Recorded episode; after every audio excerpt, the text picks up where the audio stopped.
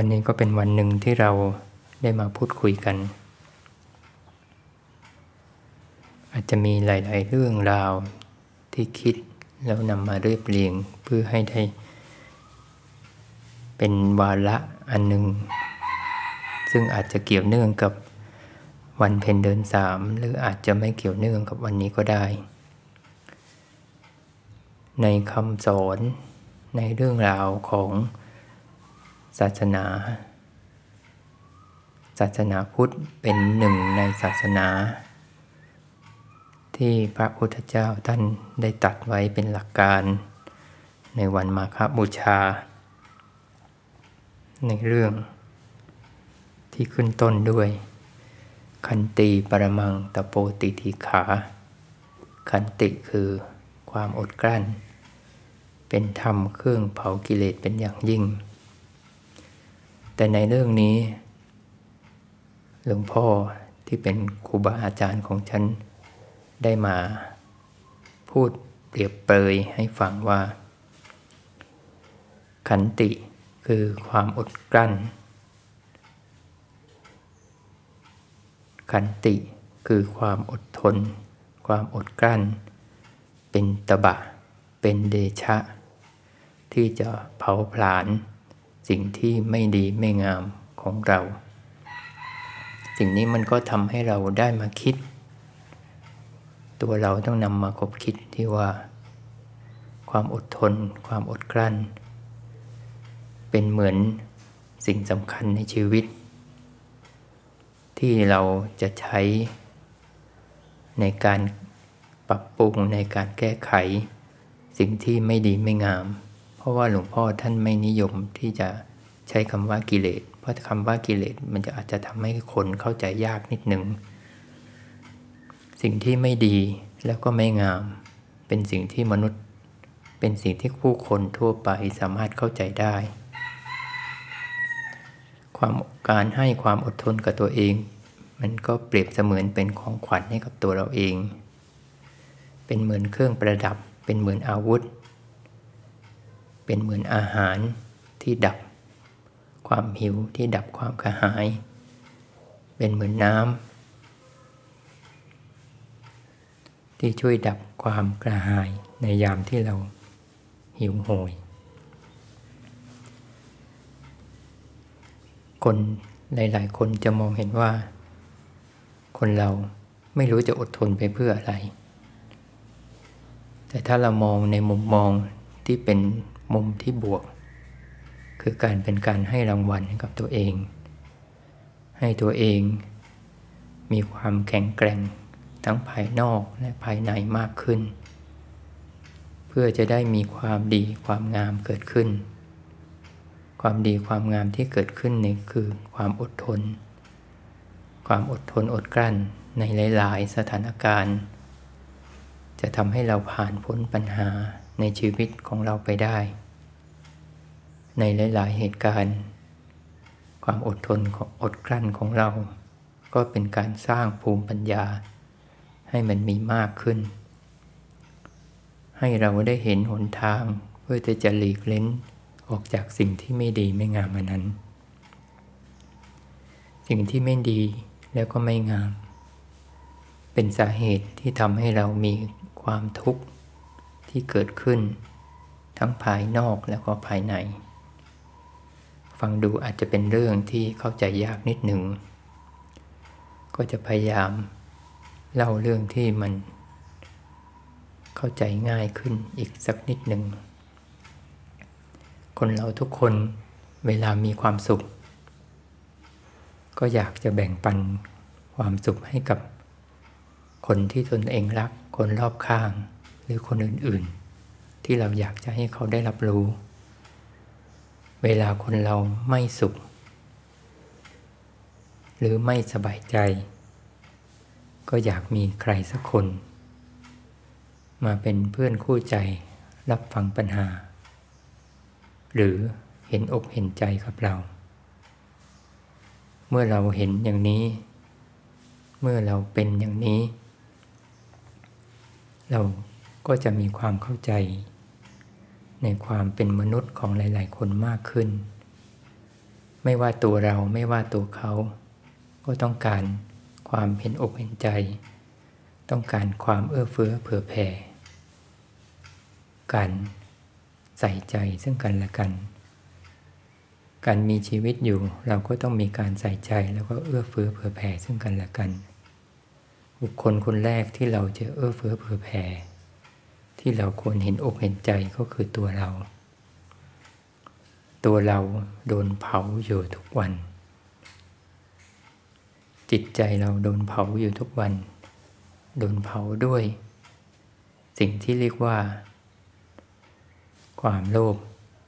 สิ่งที่เรียกว่าความโกรธ สิ่งที่เรียกว่าความหลง ทั้งสามอย่างนี้เป็นเหมือนไฟที่เผาใจเราอยู่ทุกวัน เราก็ได้ ความรู้ที่ในพระพุทธศาสนา ในสิ่งที่สร้างความร่มเย็นให้กับจิตใจเรา เพื่อที่จะผ่อนคลายความร้อนภายในใจเรา เราผ่อนคลายความโลภโดยการเป็นผู้ให้ที่เรียกว่าให้ทาน เป็นผู้ให้เราสามารถให้ได้ด้วย สิ่งที่เรียกว่า เป็นสินทรัพย์ เราให้ได้ด้วย การกระทำที่ช่วยเหลือด้วยแรงกาย ให้ด้วยคำพูดที่ให้กำลังใจ ให้ด้วยคำพูดที่ให้ข้อคิดสกิดให้เขาเกิดภูมิปัญญาในการหาทางออกให้กับชีวิต หรือเราให้ด้วยความปรารถนาดี ส่งความปรารถนาดีไปให้เขา โดยที่เราไม่ได้พูดหรือไม่ได้ทำอะไร แต่เราส่งความปรารถนาดีไปให้จากภายใน จะเห็นได้ว่าใจของเราสามารถสร้างฐานได้ทั้งสามทาง เราให้ทานเพื่อบั่นทอนกำลังของไฟชนิดหนึ่งที่เรียกว่าความโลภ เราบั่นทอนหรือ สร้างความร่มเย็นให้กับใจ ผ่อนคลายไฟอีกชนิดหนึ่งที่เรียกว่าความโกรธ ความโกรธ เราผ่อนคลายความโกรธด้วยจิตใจเราที่มีความเมตตากรุณา ด้วยจิตใจเราที่เห็นอกเห็นใจในคนอื่น รู้ว่าความโกรธเป็นทุกข์ ใจเราเอื้อเฟื้อเผื่อแผ่เขาถึงให้อภัยกับเขา ใจเรา ระงับความโกรธโดยการประคองศีล ประคองศีล พยายามที่จะรักษาศีลไม่ไปเบียดเบียนเขา ทั้งทางกายแล้วก็ทางวาจา แล้วก็ทางจิตใจ ส่วนในอีกเรื่อง